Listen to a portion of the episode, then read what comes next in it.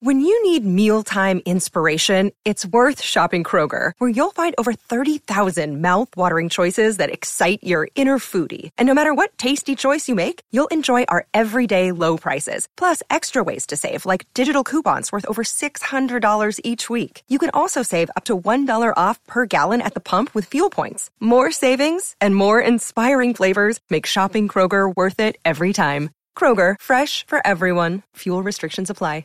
You're listening to a Score North podcast right now, and if you're a business owner, so are your customers. In fact, I could be talking about your business right now, telling the tens of thousands of loyal fans about you and sending them to your business. Find out how you can partner with your favorite Score North podcast. Visit scorenorth.com now and enter keyword partner. Fill out the form, and we'll get in touch with you quickly. Once Phil, Judd, Declan, or others start talking about your company, you'll be amazed at how many fans start showing up. So visit scorenorth.com now and enter keyword partner. These two guys have Minnesota sports flowing in their veins. Mackey and Judd on Score North and ScoreNorth.com.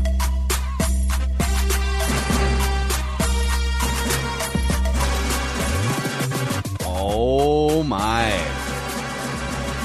Breaking news to start the show today. Welcome in. Daily Minnesota Sports Entertainment.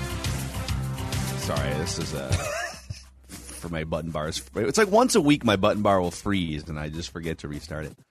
But uh, I think I think we should roll the breaking news into our Tuesday weekly staple here. Who gets it and who doesn't? And we'll throw it to Judd Zulgad to, to tee this up however he wants, but it does pertain to the Minnesota Vikings. It does indeed. And it is the latest bit of information from Adam Schefter, ESPN, from his sources about sources tell me. Aaron Rodgers. The report was that now, uh, and, and this just mysteriously came out exactly a week Correct. before the Packers are to begin training camp practice. I don't know where it came from. It just mysteriously surfaced. At some point in the offseason, Rodgers was offered a two year extension by the Packers that would have tied him to the team for five more seasons, which he's, what, 37 right now, and made him the highest paid player right now in the National Football League. Idiot franchise. All right. I'd like to, I'm not going to start out with who gets it. I've got some of those, but they're boring compared to this. Who doesn't get it? And I guess more appropriately, or in our town, who's enjoying it? Who doesn't get it is the Green Bay Packers. Who's enjoying it and should be Vikings fans. So they have now leaked to Shefty from his sources, his sources in Green Bay, My sources tell me. Sources. that they offered this extension and Rodgers didn't take it. Th- This is another desperate attempt by Mark Murphy, and, and he's who I blame here, the president of the Packers. Who, by the way, if you're a Vikings fan, put him on your Christmas card list because this guy has screwed up everything he possibly can here. Really excited for his next blog on Packers.com. Well, and they told him to shut up, and now he's clearly leaking stuff, so he's not saying it publicly. And by the way, if you want, if you want juicy, next Monday, 11 a.m., I say we all meet at Lambeau Field, the shareholders meeting, the annual let's get drunk and take our piece of paper and try not to puke on that piece of paper while being informed what our team, which we own, is doing. You know how ugly that's going to get? You know, how wait, awesome wait, that wait, wait. Do do they serve alcohol at the shareholders meeting? That seems like a dangerous Uh, idea. I doubt they do, but all the bars are open and it's Green Bay. Right, there are not enough Ubers and Lyfts in Green Bay to make that a safe You might just, so if you're be sober, careful. you might want to stay off the road. That would be my advice. That's one day where I would just, I would just steer clear. But anyway, the don't get it. Um, one, it's over. Okay, Aaron Rodgers is your boyfriend or girlfriend who you're desperate to hang on to. Perhaps you did something. You stepped out, uh, and they're like, "We're done," and you're like, "Oh no, I made a terrible mistake." He's done with you. He is done with you.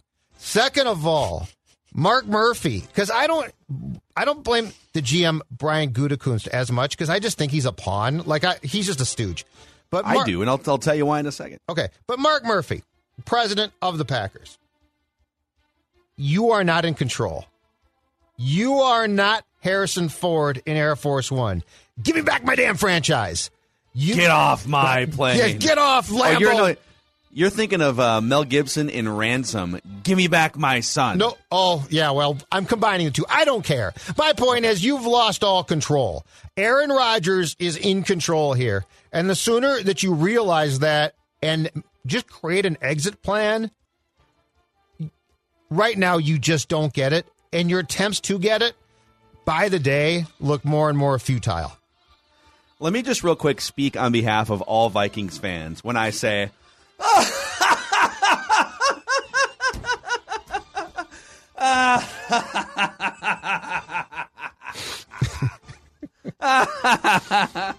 so let's go through this for a second, okay? And, I, and by the way, I, am going to pull an Eminem, an Eminem and Eight Mile. I know all the things you had to say against me, Packers fans. Right. Well, you guys have never won a title in 60 years. Fully aware of that. fully, fully aware of that. But the one time that the Vikings dusted off your 39 year old quarterback coming off arm surgery, they went to the they, they went to the doorstep of the Super Bowl, and you know if they had if they had racked up 30 years of chances with two Hall of Fame quarterbacks, probably would have been a different story. So like, it's great, congratulations. Yeah, the Vikings never won a Super Bowl, but look at how badly they've botched this. Okay, let's go back to the 2020 NFL draft, the one where they where they drafted Jordan Love. Correct. So Brian Gutekunst takes over the front office, and this is a collective effort here. This is Lafleur, this is Gutekunst, this is Mark Murphy. It's an organizational decision for them to trade up in the first round and draft Aaron Rodgers' replacement. Okay, Rodgers' beef, best as we can tell, for two years has been two things. Number one, why are you not adding firepower to a team that's ready to win the Super Bowl? What are you doing? And two, I'm not cooked. Really? Like, why are you not looping? Why, why are we not all looped in together on this discussion? I'm not cooked. I'm ready to win a Super Bowl, and you drafted a quarterback, right? Fast forward two years later, and apparently the same organization, according to Adam Schefter's report, has said, "Oh, actually, we love you. Uh, here's a lifetime contract until you're 43 years old for more money than any quarterback in the NFL is making." Well, aren't you then admitting that Aaron Rodgers was right about all these other things? Yes. Now you're like by offering that contract extension, you're admitting, "Oh, we screwed up that draft 2 years ago. Holy crap. Can't believe we drafted a quarterback. Here's more money, Aaron Rodgers." like they've through their actions, they've admitted that Aaron has been right about all these things. Now is Aaron kind of a cantankerous pain in the ass to deal with? Yes. Yes, probably. Yes, he is. But even more reason to keep him in the loop and part of the decision making process, right? So, like, I don't know. This is hilarious, and uh, I would be shocked if this ended with Rodgers just going back to training camp He's not. and He's not going to show playing up. it out. I'll be, So, it- he's not at this point. He is firmly in control. They look like idiots. And I guess here's my question: What are they going to do to regain control aside from granting him his wish and moving him? Like what they've offered him more. He doesn't want to be there anymore. He doesn't trust them. He doesn't like them. He's not. He's probably not wrong. I don't. This franchise at one time, from really from really the Favre years on, and I covered it for two years, was incredibly well run. Like I had a lot of respect for how they did things. And and when I started to cover the Vikings initially, the Vikings were a gong show. Now they're not, but they were back then. And the difference w- was like they were in different leagues. Um, the Packers don't have that now. They're not well run. They're not well run, and that's a major problem. But if you're a Vikings fan, enjoy it, and here's why. In the column I just wrote, I wrote originally uh, initially you would think, well, you know, I don't want to enjoy this too much bad karma, right? Like like if I laugh too much, but how much worse can your karma get? You've choked in the biggest situations already. Like it's like your your karma can't get worse. 2009, Throw some 98. stones. No, but I'm just saying, like, go ahead and enjoy this, Vikings fans. This is your chance to. For right now, if Rodgers does not show up, you can say, I think beyond a shadow of a doubt, right now, you have the best quarterback in the division. Your coach actively decided to kick a field goal down one possession, and that's the last impression you're going to see of your quarterback. Congratulate! Like, don't, I'm- I'm- don't get me wrong. The Vikings coach, his defense has melted down in big games. NFC Championship game, they got their asses kicked against San Francisco. It's happened. Your coach said, "I trust my defense to get a stop, and not the best quarterback in the NFL." So, goodbye, Green Bay. Goodbye. And again, I love it. M- Eminem Eight Mile Rule. We know everything you have to say about us. Yeah. We get it. This is still hilarious. Good news for Brian Gutekunst and the rest of the Packers brain trust. If mm-hmm. your job security is in question and you're looking for some new employment, Burnsville Heating and Air is here to help you guys. So they are looking for full time workers to join their new construction department to help with HVAC installation, and they're hiring all levels of experience. So whether you are apprentice level and you need to learn on the on the fly, they'll teach you. If you're a lead, a finisher, an equipment setter, they'll give you on the job training if you need it, and up to a two thousand dollar sign on bonus. These are full time positions. The work sites are within 10 to 20 minutes of wherever you live. So, so if you're far away from Burnsville, um, that's not a problem. And uh, they also offer overtime opportunities as well. So, great opportunity if you've made some questionable decisions in your football front office job to maybe go on the hunt for something new. BurnsvilleHeating.com and click careers. BurnsvilleHeating.com and click careers. All right, Declan. Oh, who, Who gets it, who doesn't? I got a who gets it. In fact, this just came in five minutes ago. I want to say who gets it, and it's the trade rumor season in all of sports right now. Hockey trade deadline, or hockey offseason, excuse me, the b- baseball trade deadline. The NBA offseason's about to begin here at the finals wrapping up. But Jeff Passan, the godfather of, uh, of, of baseball reporting, you could say. Maybe not the godfather. Maybe maybe Ken Rosenthal or, or something. He's definitely not the Godfather, but he he's the current like, like, he's the uh, current title holder. No, he's not would say. Vito Corleone, but but he's making his way up the family here. You know, he, he's he's very close to being on top of the family running and running this show. So he just put out 20 questions, MLB trade deadline, and his first maybe 500, 700 words, nothing but the twin, all but the twins. Excuse me, all but the twins. Wait, all no but twins the twins. in all twins, all twins stuff in All this about report. the Twins? All about the twins. Mm-hmm. Byron Okay. Buxton, I screwed that up. Jose Berrios. So he even says, and this is where I love this, by the way. I just love that we get we get more trade deadline fader, and this is where again, who gets it? People crap on us for talking about reckless speculation. Here's Jeff Passan just throwing gasoline on the fire, and he was talking about Byron Buxton and Jose Berrios. Certainly, the Twins could deal Buxton and hold Berrios, or trade Berrios and hold Buxton. But rivals expect their fates will be one and the same. He also links Buxton to Tampa Bay. He leads Buxton to maybe a bigger market like San Francisco, New York, and Boston. So I just want to say, Jeff Passan, you absolutely get it. You understand how this works. The trade deadline is about 11 days away here. I applaud you for throwing more gasoline onto this. And by the way, is, he's not just recklessly speculating. He's talking to sources. He's putting he's connecting dots together here. I just want to say Jeff Passan, he absolutely gets it. And we'll get into some more of that because we're going to bring reckless speculation Thursday to Tuesday again. Here we've got there's more on the fate of Jose Berrios. Uh, there's more on the Jack Eichel sweepstakes as well. So I think you know there's kind of a feeling out process between teams from like May until sort of now. But then when the Jeff Passans and Ken Rosenthal's come in with very specific information, it's it's real. I'm a little surprised the Twins haven't. I mean, I feel like they've just been delusionally trying to cling to the notion that they can roll off like 12 wins in 15 games and let's hold off. It's like, all right, I get the deadlines tend to generate more action, but um, they finally now 11 10 days before the trade deadline have come to the conclusion that they should have come to a month and a half ago and we'll we'll see what happens. Um, who gets it? Giannis Antetokounmpo. I don't know if you guys saw that clip of him talking about ego and Fantastic. living your life in the moment Just and great. living your career in the moment. And uh, as a as a reader of Eckhart Tolle books in my life, it really really resonated with with me and uh, a bunch of other people. But the reason why he gets it, I'm going to tie this to the Timberwolves here too, because I think he gives teams like the Timberwolves a lot of hope.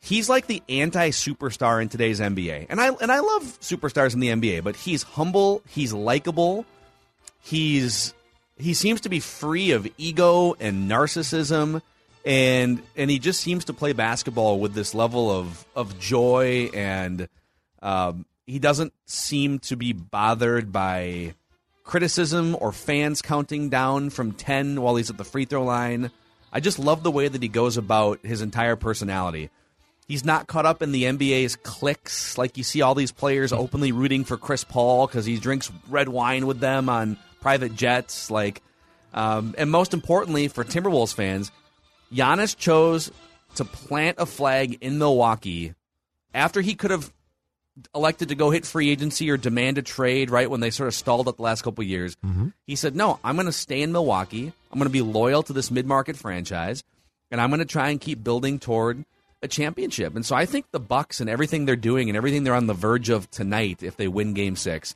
And I'd also put the Suns to some extent in this category as kind of a like not a top market it should give the Timberwolves more hope. I think up until these last couple years, it has really felt like, boy, your upside if you're the Timberwolves is to really just get back in the thick of the Western Conference and then cross your fingers. But if the Bucks break through and win a championship with a mid first round pick, and Khris Middleton was a second round pick, and they've developed all these things from within, and the pieces they've added in free agency are not Durant and Kyrie and LeBron it's very attainable guys like Jrue Holiday. The, the Timberwolves can sign guys like Jrue Holiday. He's a really good player, but he's not like unattainable. Yep. And so I just think I love the way Giannis goes about it, and I love what Giannis and the Bucks represent for our Timberwolves here. He that kid or guy now, it is phenomenal how how he comes off. He seems like he's forty. Like his maturity is so high, um, and he just completely understands. Like he's he seems like a really good guy, but he always always seems like he's in control as well too. Um, it is a, he is really impressive. A really, and yeah, I mean the Bucks. This as a non, I would not consider myself to be a basketball guy. I like it, but it, it's certainly not my favorite sport. This finals has been phenomenal. It's and it's not just you know it's the teams, it's the competition, the games. This has been so much fun to see something outside of I don't know you know the Lakers or the Heat or something like that, and to see these two teams that certainly aren't juggernauts, but they're both really exciting. They're both fun, and it's just it gives you a little bit of that hockey feel. Like there's more possibility now that, Yeah. that we didn't have for years. Yep. Like, how long has it been? If you're you, even as Milwaukee's been building this thing, and especially if you're a Timberwolves fan and you're even further away, like your your rungs still rungs on the ladder away from the ten seed and the play-in, for God's sakes. But like, how long has it been? If ever, have you ever felt like as a Bucks or a Timberwolves fan, yes, you can legitimately, with full belief, win a championship?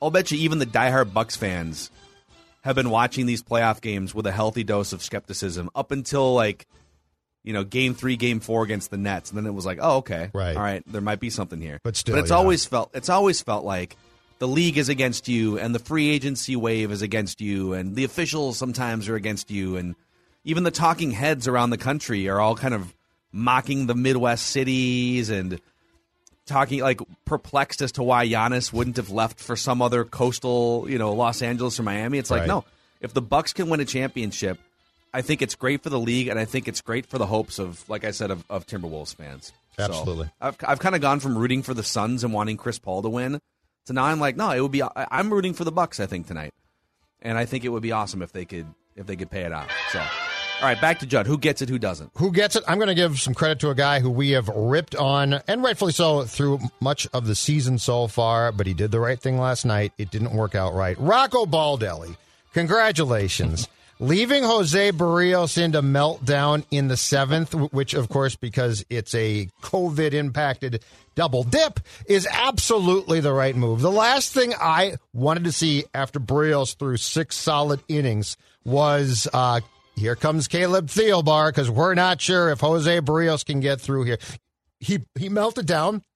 Excuse me, I'm, I'm getting choked choked, up. I'm getting choked Very up. Hold on a second. I need to. Yeah, it's very I need to sip my emotional. coffee.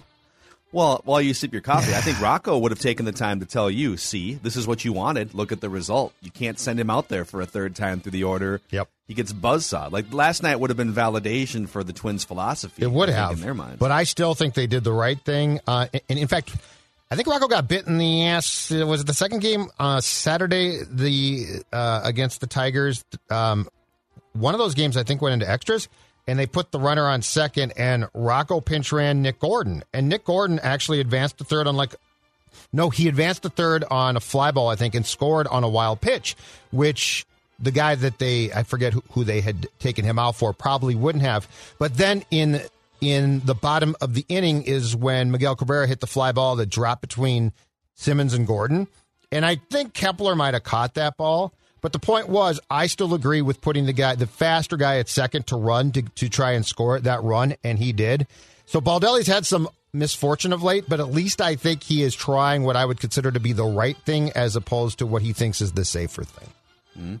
Uh, last night was one of those nights, like once every two months, I just, like, my body just says, you need to sleep for like 12 hours.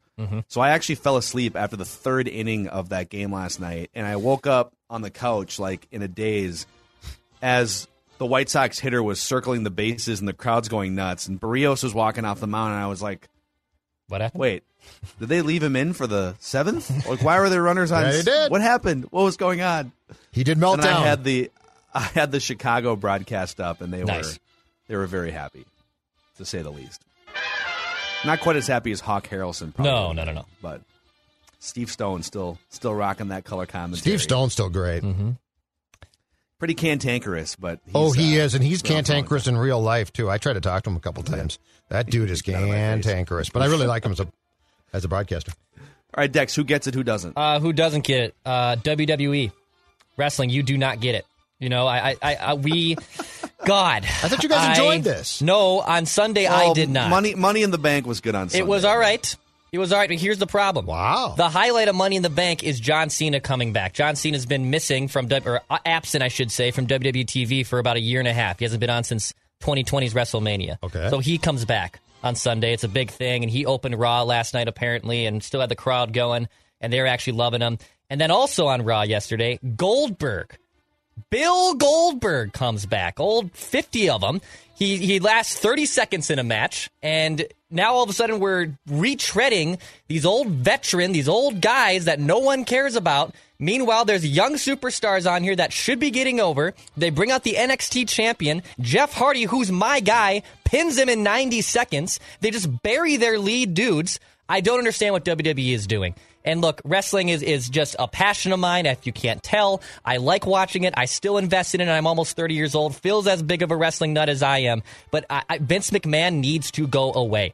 Vince McMahon needs to go away. Let his son in law run this company. Let his daughter run this company. Put your eggs in other people's baskets, Vince McMahon. You have no idea what you're doing. It's not 2008 anymore. It's 2021. The Somebody time call. has We need. Bill Goldberg. God, Dust this is off some Bill good Goldberg. bleep right here. I know that's exactly what he's saying back, backstage with the headset on, okay? I'm sick of it. WWE, you do not get it. You don't get All it. All right. I've got three letters for you for your elixir. A E W. It's Yeah. a better product. Yep. It's a more modern product. It's on TNT every Wednesday night. AEW Dynamite. They should Check pay them you out. for that ad. That's great. What time can I check it out, Um, Phil? I believe seven o'clock Central Time. Mm. Joe Zolga. Check it out. Uh, I got one more for you guys. Now that we got Declan all worked up, I'm going to come over the top with this one. Um, who gets it? I don't often say this, but ESPN executives just get it. This from ESPN.com last night. Former NFL quarterbacks Peyton Manning and Eli Manning will take part in an alternate Monday Night Football broadcast over the next three seasons, ESPN announced on Monday. The Monday Night Football megacast will megacast Mega time. will air on E ESPN2 for 10 games in each of the next three seasons and will include current and former NFL players and celebrities joining the Manning brothers on the broadcast. A host has not yet been named. Throw my hat in the ring there if you guys want me, my little Manning sandwich. Um, Steve Levy, Brian Griese, Louis Riddick, Lisa Salters, and John Parry will remain on the traditional Monday Night Football I won't be broadcast for the second anymore. straight season. Anything for me, anything to blow up just the cookie cutter sort of formulaic approach to sports broadcasts, I'm all for.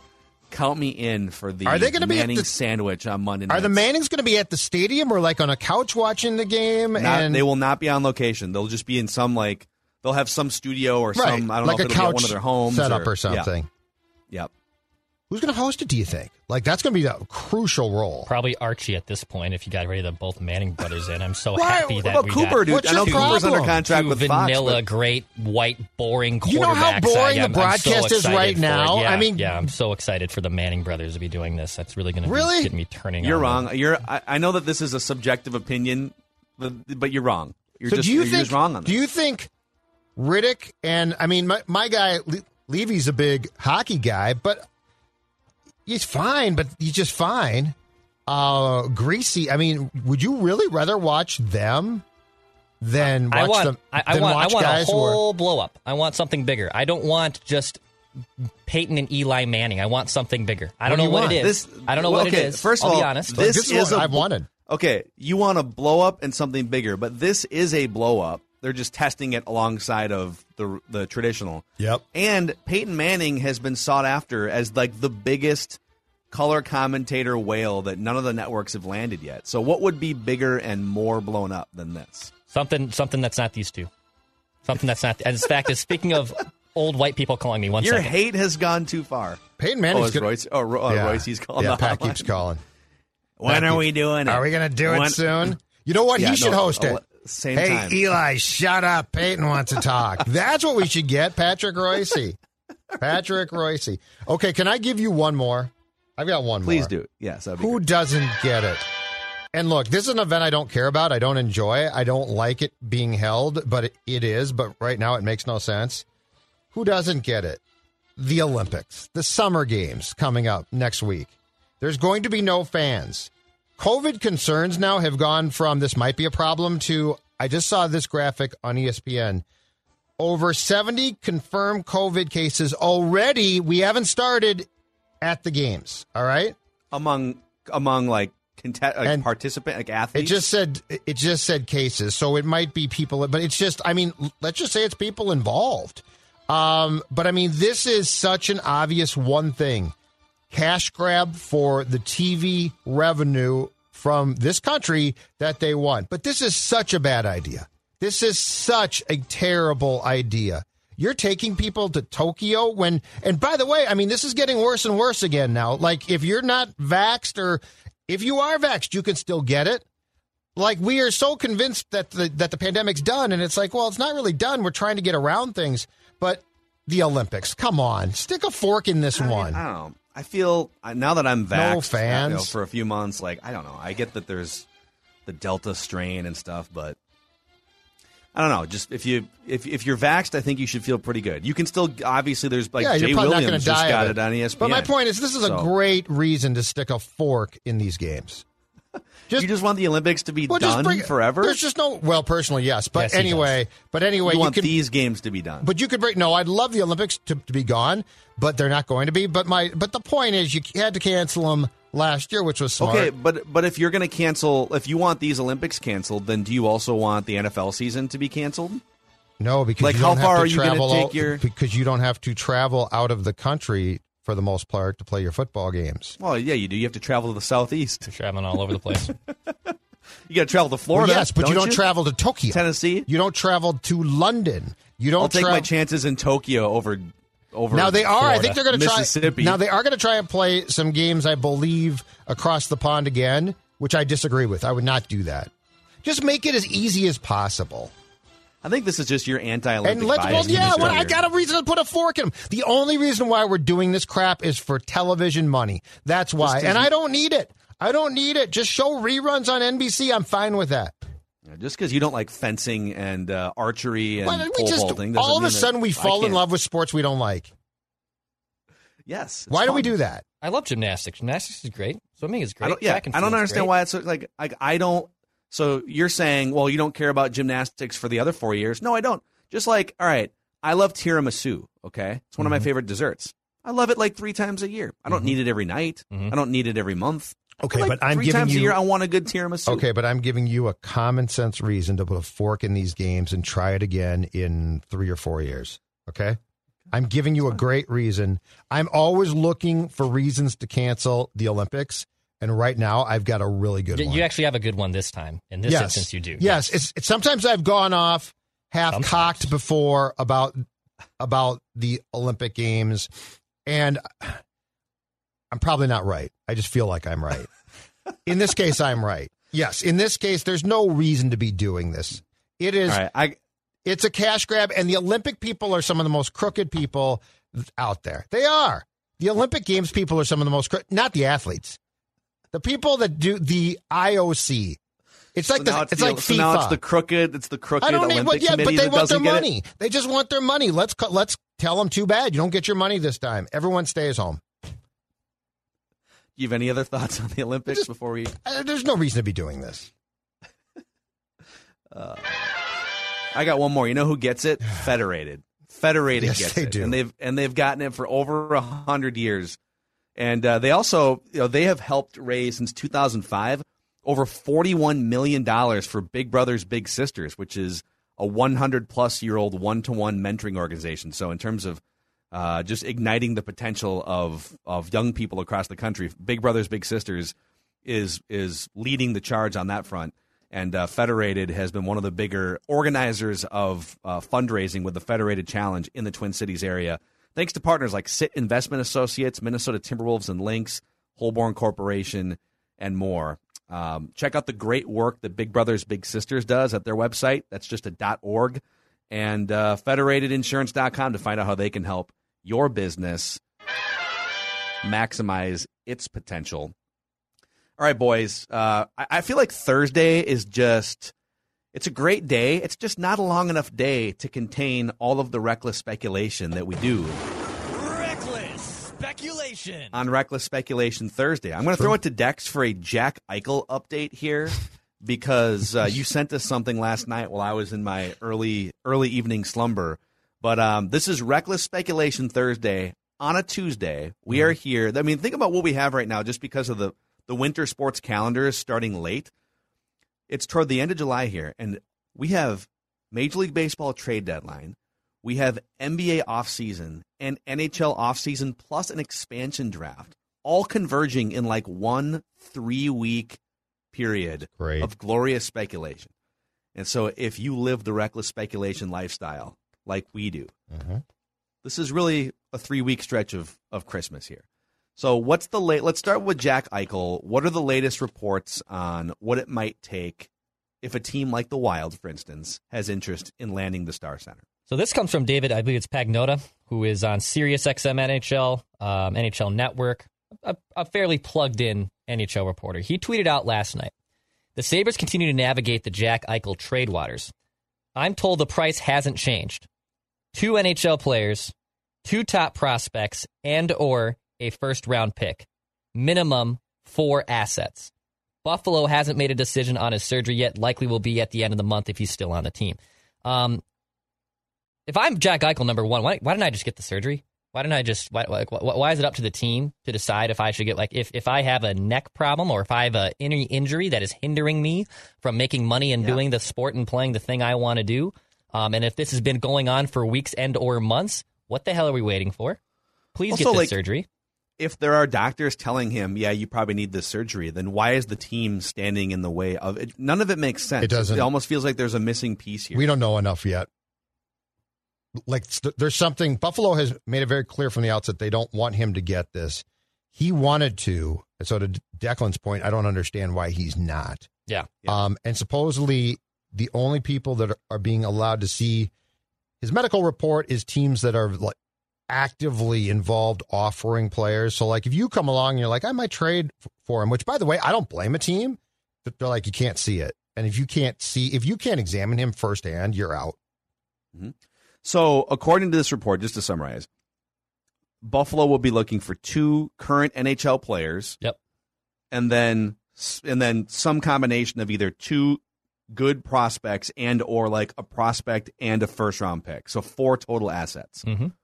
So what would that's that's good framework for what the Wild might have to give up, and we've gone through some of these. But based on this report, like what how would the Wild potential assets fit into that framing? What would they give up? Fiala for sure w- Yeah. would be one of the active players. I, I think that that's like the easiest. I would like to avoid it if I can, but I don't know if it's. I think it's unavoidable um, to try to get them. There is a trade freeze right now in the end. You can't make any trades right now with the expansion draft on Wednesday. That freeze lifts on Thursday. So right now there's no trades. At least there there can't. It's like kind of like the NBA draft. There can be talks. They just won't be reported until Yeah. like the expansion draft happens on Wednesday. It's pretty dumb. Um, but I I I don't. I think you have the prospects and the draft capital to, to do this. Um, I would personally, if Kaapo Kahkonen doesn't get taken in this by the Seattle Kraken in the expansion draft, I would actually put in Kaapo into that mix. Now, Kaapo was a rookie last year. There was stretches where he played very, very well. Typically, when you're a contending team, goaltending is that thing you maybe figure out last. However, it's a volatile position, and it's something that can also lift you up when your team is playing very poorly. So I would actually, if I'm Buff, if I'm Minnesota, I would give up Kaapo Kahkonen and say, here's your goalie. He might be your goalie for the next 10 years. Here you go. You know, you've been looking for one since basically Ryan Miller left six, seven years ago. Here's your goalie of the future. Then I also give you Marco Rossi. I just give up. I give Rossi. I, and a lot of people say that that'd be too much to give up. He's a ninth overall pick. He hasn't played hockey in the year due to a, a COVID situation um, from last year, but he's a top high end prospect. And I also give them one other first round pick. So I, I'm still missing probably one other thing in Kaapo, a first round pick, and Marco Rossi. But I do think that's a good starting point. And especially, too, if Eichel's going to be out for an extended period of time, or at least a portion of time, I'm not giving up all of that knowing that I might only get Jack Eichel maybe even for half a season this year. I don't know what that entails. So I think so you're saying you're you're not giving up Fiala in that I'm scenario. Not. It's it's Kaapo, Rossi, no. first round pick, and something else. And in, in fact, I'll, I think they tell you to throw Kaapo out and put Boldy in. They're going to ask for the the world. I, I think they I, I think they would say if we get good enough to get a goaltender, we'll go find one. So we want your assets as far as scores go. So I think they'd ask for Boldy, Rossi, the draft pick, and Fiala. And you might talk them down from that. But I'll tell you this. I've come to a conclusion here, and I'm not going to change from it. I'm done with this. I'm not doing this. Um, this neck thing is too much for me. I can't take it. I can't take the risk. This is if you if this trade's wrong, and you're Bill Guerin, your job's in huge jeopardy. Like if he gets here and it's like I still got some problems, guys. Had the surgery, still got some problems. And next, just just like with what we're trying to see, can Hunter come back and be an effective player for the Vikings?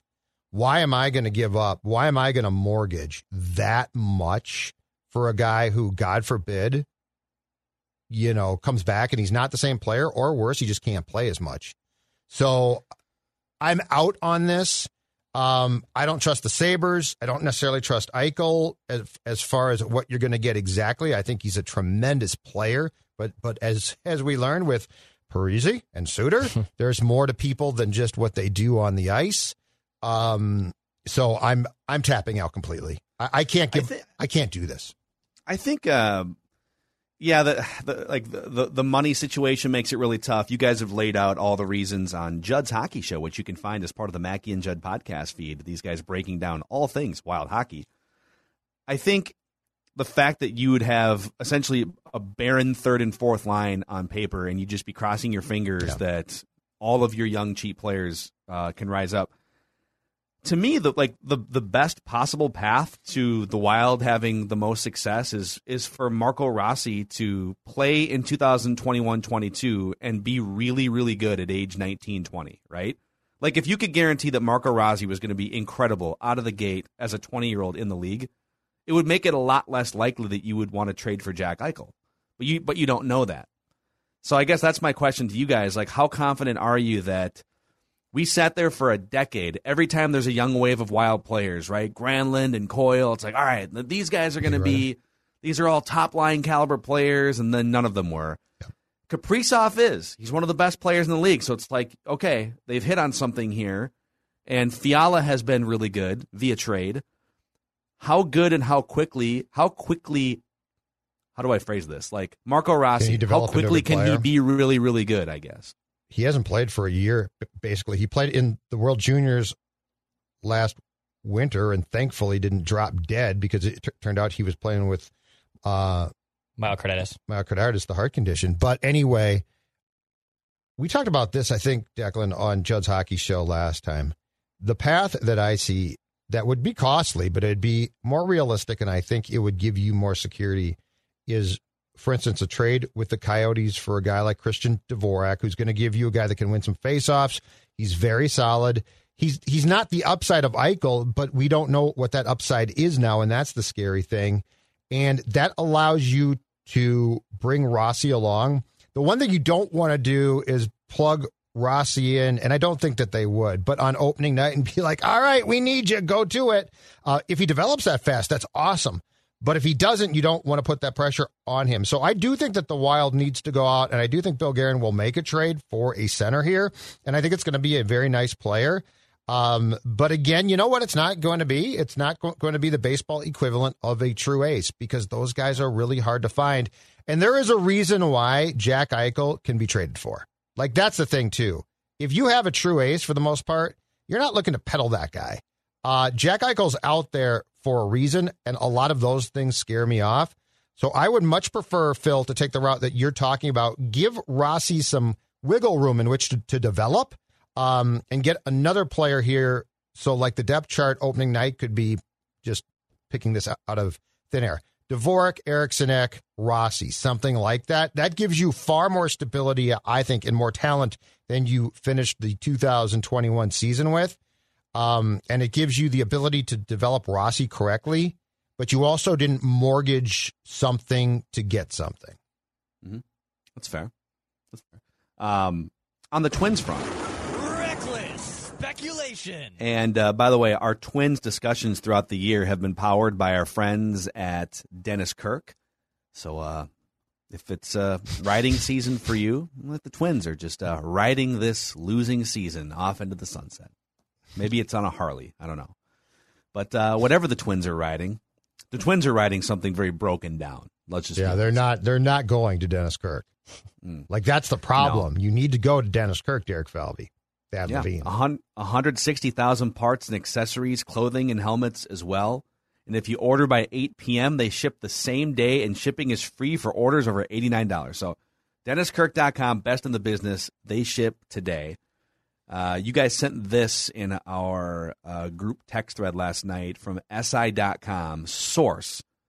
The Mets are looking to make a big splash at the MLB trade deadline in order to solidify their spot in the postseason They've also shifted their focus to top tier trade targets such as Kris Bryant and Jose Berrios.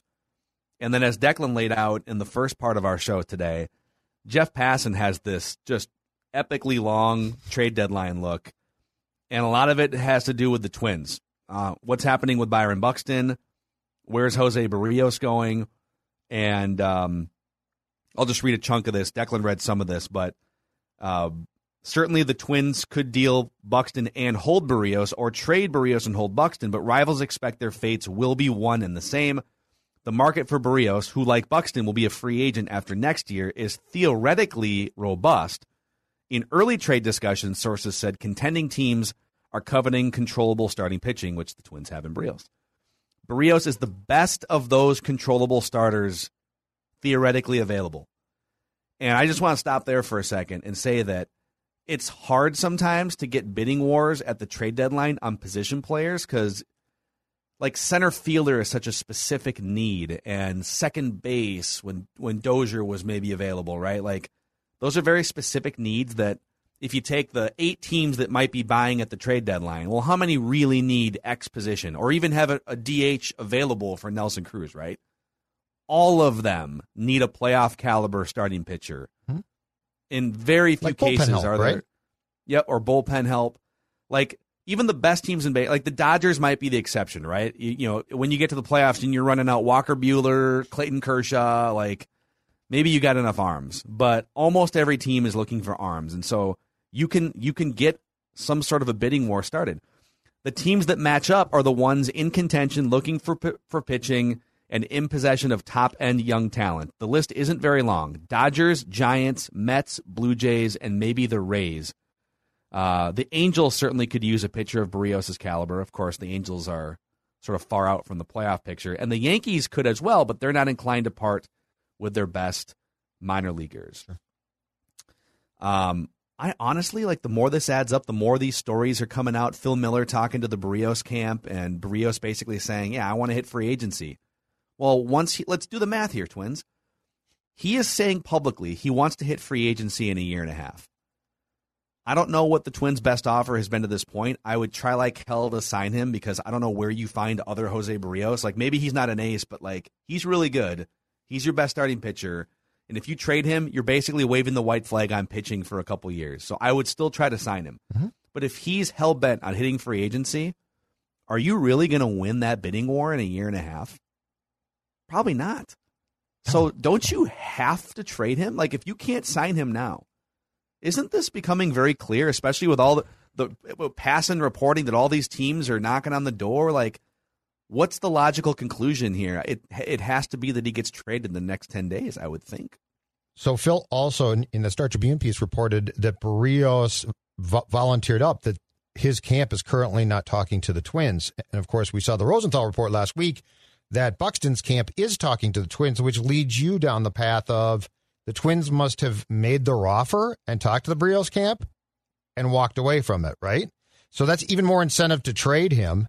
He wants, I mean, he is clearly going to go, and we can debate this, and we might be right, but we can debate, you know, what type of ace is he? Is he, in, you know, he is easily, I think, their best starter. But that doesn't mean that he's in that upper echelon group, but he's going to w- want to be paid like that. And it only takes one team to pay him like that.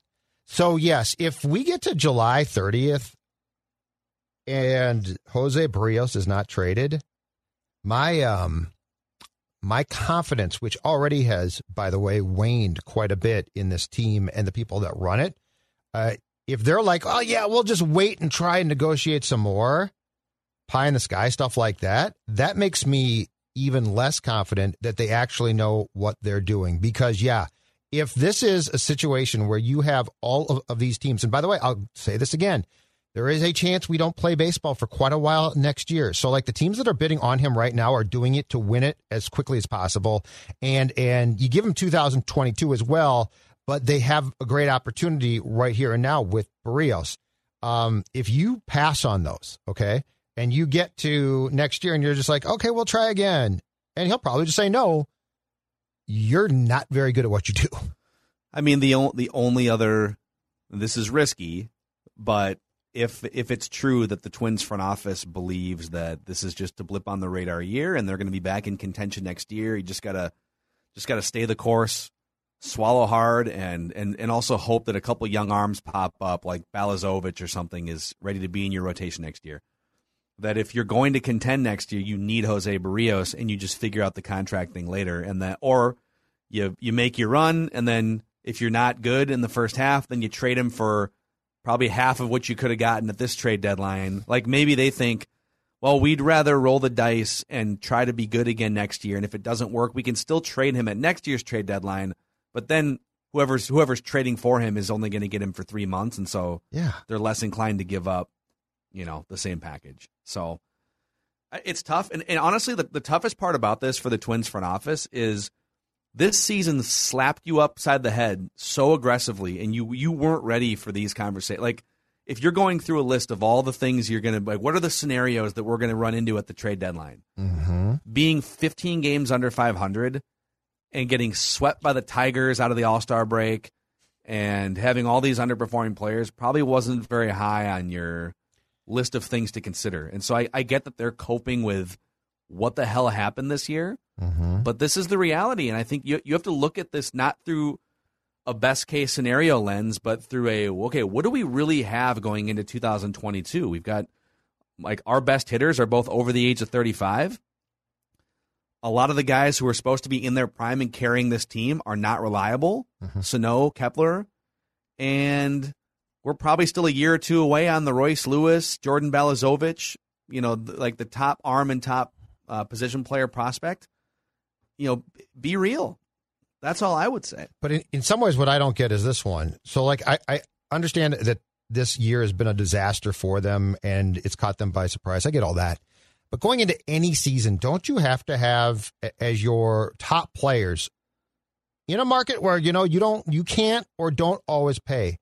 Don't you have to have the plan for like worst case with Berrios and what we're going to do? Like I get it if it's J Hap. Oh, he flamed out. He stunk.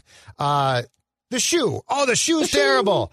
But The shoe was great in uh, St. Paul. oh, he's fa- he's a he's a triple A god. He's a triple A Hall of Fame pitcher. Quad A. Um, but don't you have to Phil be prepared for your best players as they as they get set to become free agents to be like we need to we need to have every variable here for you know these five players figured out, don't you? Mhm. Like Jose Berrios, Yeah, I just and, uh, well, I think they. have. I mean, they have a plan of some kind. I'm sure I- they're not just sitting here in their offices like, "Oh my God, what do we do today?" Like, I'm sure they have this plan. Right, but you- now. but they're the- just not talking about it publicly. right. But I mean, if Oh the, my God. But, but if the plan's not to trade him, then that's no plan. Like, let's bring him back next year and see how we. uh That's that's how a rotisserie baseball league player goes about things, not how a major league GM or pres- or chief baseball officer goes about things. Yeah. Well, we'll know. We'll know in ten days, sort Mm-hmm. of what what the plan was. It could be that they're playing poker and telling teams, "We're not sorry, we're not trading Berrios" to try and create more of a bidding. Goodbye. Yep. So, yeah. Um, all right. Every week on Tuesday, Declan puts us through the ringer. Random season recall. Mm-hmm. Declan pulls random seasons from Minnesota Sports Past, Mhm. and ordinarily we do pretty well on the records. I think I'm like three for the last three. You're really good on the records. The record. You're really good on the record. and then the it records. gets kind of hit or miss. And uh, and and this week's random season recall is presented by our friends at PXG Minneapolis. Just a golfer's paradise down there at uh, Southdale Center, and they've got all kinds of things for you to improve your golf game or just the way that you look walking around a golf course. If you want top end clubs, the Gen 4 clubs are the best performing clubs PXG has ever made. If you want great apparel, you can check out the summer collection and you can cruise around pxg.com slash Minneapolis too to just uh, see what kind of things they have in stock. But I recommend going down there and just checking it out with your own eyes. Southdale Center, PXG, Minneapolis, Golfer's Paradise. All right, Declan, what do you got for us here on Random Season Recall? All right. 2001, 2002 Minnesota Wild. So, Judd, Oh. you're going to have to dig deep here. 2001, 2000. The second year of the Minnesota Yep. Wild's existence. So, All right, Judd. you guys have been nailing this topic every year, or every uh, every week so far, I should say. How many wins did the 2001 2002 Minnesota Wild finish with? I'll give you within three wins for a correct answer. Okay. Is that the right one? Let's Three? and let's talk through this. So this is before this is the year Before the run. they went on their run. Yeah, so they were not. and A, this is there's a non-playoff team. this is also before shootouts. So the, the, so I believe we- we ties, had still existed in AHL. Yes. Yep. Yes. And I'll even throw this one on board. I believe Jacques Lemaire coached teams tended to tie more often They lo- based on their style of play. yeah, they put you to sleep. Yeah. It's called a spade a spade. trap, trap. They put you to sleep. Mm-hmm. All right, so 82 games at the That's all I got time. That's my contribution to this.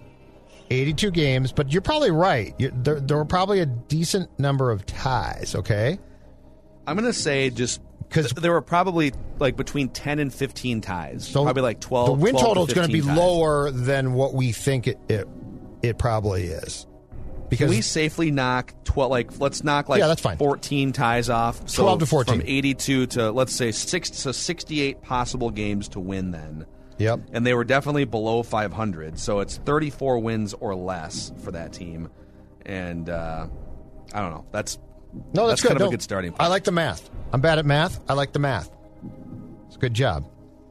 So, do you think? Um, so, how bad were they? Keep in mind too th- that that as as a as a rule of thumb Yep. that they tracked wins, losses, overtime losses, ties. Oh, okay, yeah. Oh, But the so losses but the losses were didn't overtime losses also get included just in the loss column and they separated no, because they gave No. him the point.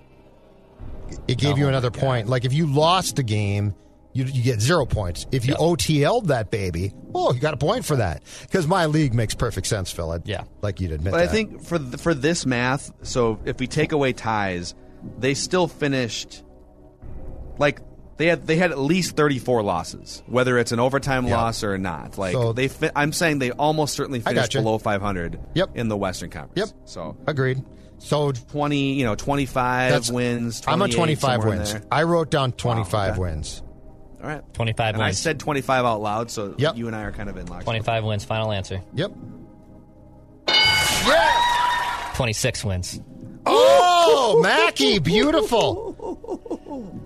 That was good math, though. I like the quick there. deduction there. 20 that was really good. 26, Nice work. 35, 12, and 9. Love this sport. Come on. Bleep so these dumb. people. so dumb. I, it's my favorite sport, and they can go bleep themselves. The NHL. Oh, my Come God. guys. Uh, who led the team in scoring that year for the 2001-2002 Minnesota Wild? Okay, that's a scoring. Gaborik's on that Points. team. Points. I- yep. I'm thinking Gaborik didn't or Declan doesn't. Well, he he probably would throw, throw that out.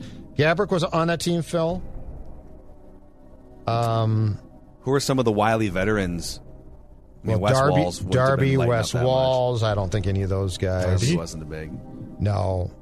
Over to Gaborik. Um, Scott Pellerin might have been on that team still. He he was on the first team, and he actually had some points in his career. Um, I mean, it's an expansion team, so it's had no business making a run the next season either. By the way, but that's a whole other The, subject. bo- the bomber wasn't Brad Bombardier on that team. Brad Bombardier. yeah, but he's a defenseman. Uh, Bruno, Bruno was on that team. Actually, yeah, Bruno. Bruno lit the lamp a couple times. He put the he put the biscuit in the basket. There he I got to take a sip of my coffee. There he is. Sweet. That's right. Okay, so we're looking for points. Pascal Dupuis was on that team, but I don't think he ever scored as much as he did once he got with Sidney I mean, Crosby. Brunette Brunette was a twenty goal guy for Yeah, a but but we are talking but we are talking points. So am, am I dismissing Gaborik too quickly, Phil? No, I would have guessed Gaborik. It's actually I feel like this is reverse psychology. Like he he wants us to think it. wa- That's what the I only thing would be too, like the Gaborik get hurt for twenty games. Yeah, that's true. Second that's a that's a good point. I would. I mean, I don't know. Gaborik seems like the right guess to me. Do you want to go with Gaborik or Brunette? Wow. Because Um, you're right, Gaborik did have a propensity for being hurt, so that's a good. That's not a bad call. You know, that's such an easy question. If it's Gaborik, Declan's got us psyched out here. Why don't we Yep. go Brunette? Let's go Brunette. Andrew Brunette, Let's turn the answer? tables here. Okay, Andrew Brunette.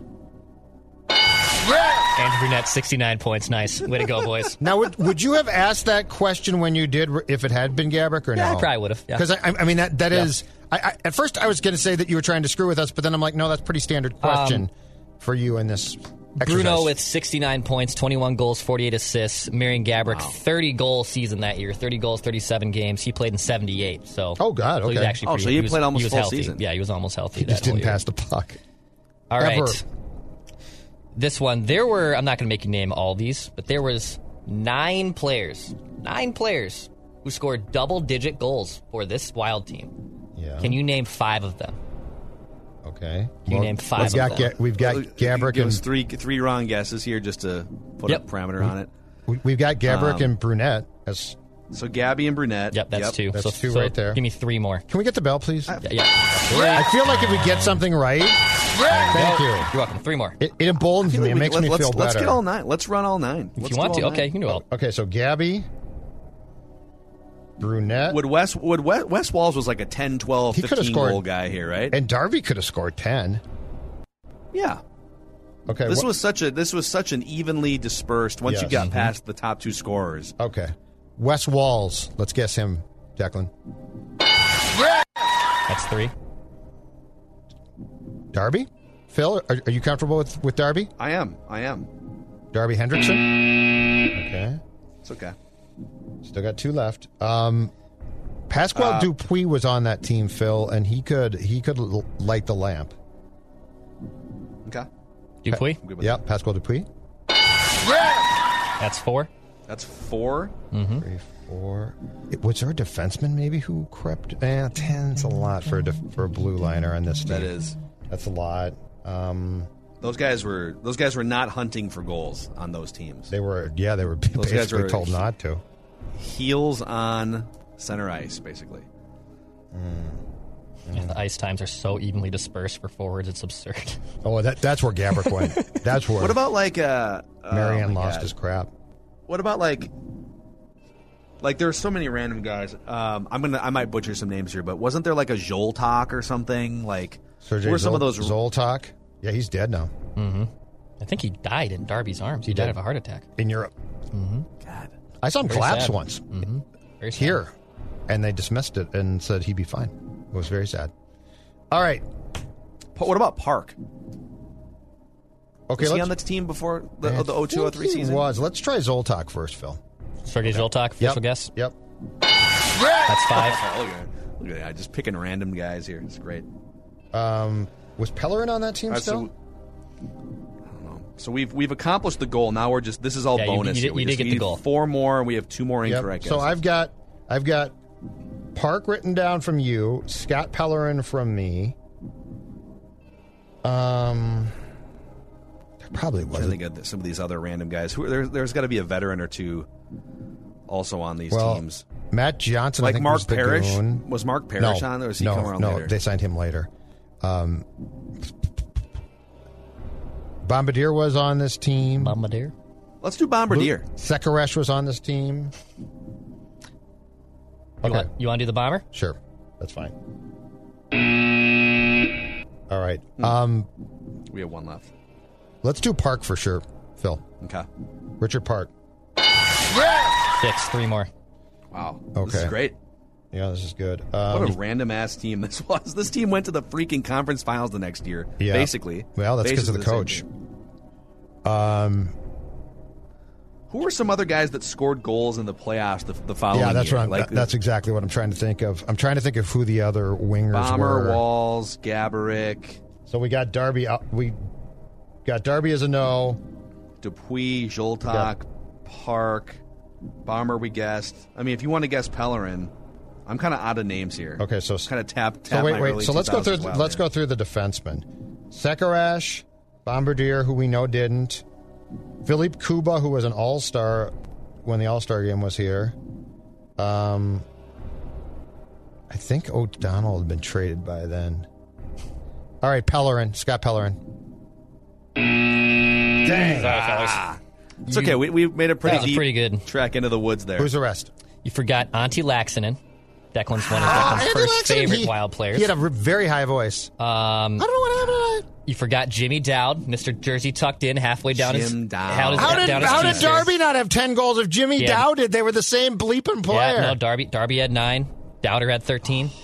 And then this one, if you would have pulled this one off, I would have been insane. Dang, I should have got Jim Dowd. Stacy Rosette. Stacy Rosette. I don't remember. Stacy Roost, I don't remember. R R O Is it E S T. Roost? Stacy Roos? Yes, Yes, Stacy Roos. played for Detroit. So, Okay. not bad. Not bad at all. Wow. So wait, so was there?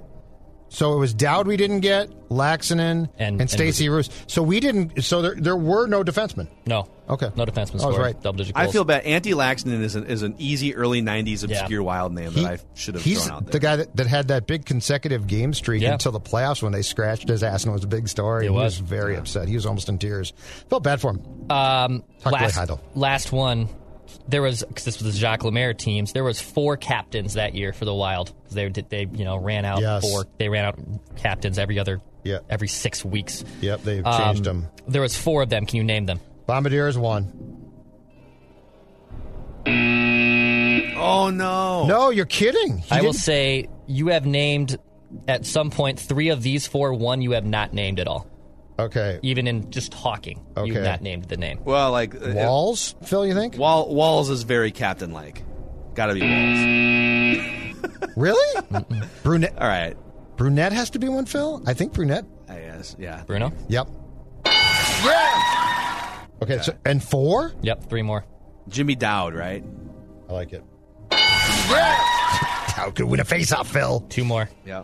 Um, Uh, who's a who's a def- well who's a I mean would Manny Fernandez have been no, the no. captain? Would he have made a goalie? Goaltenders aren't. Um, was Ku- Kuba might have been I, from the defensive core. If Bombardier wasn't, so the defensemen I've got were Sekeras, Kuba, Bombardier.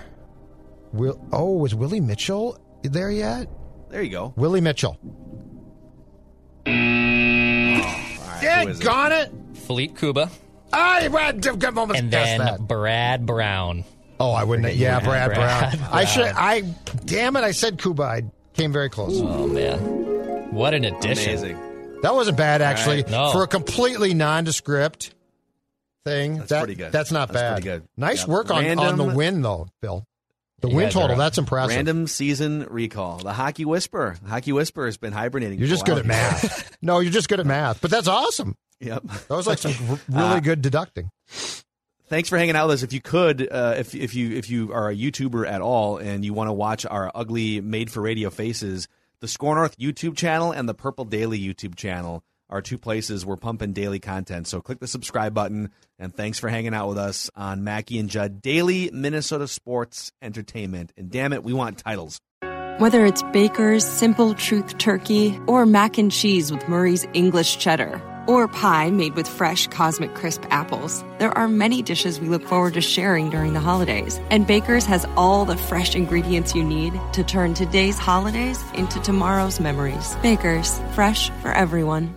Get more ways to save at the Buy Five or More Save $1 each sale. Just buy five or more participating items and save a dollar each with card. Baker's, fresh for everyone.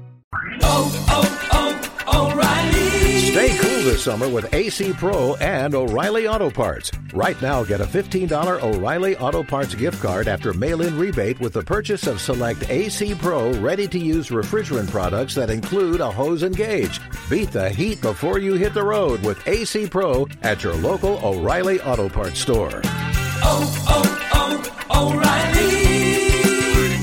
O'Reilly Auto Parts.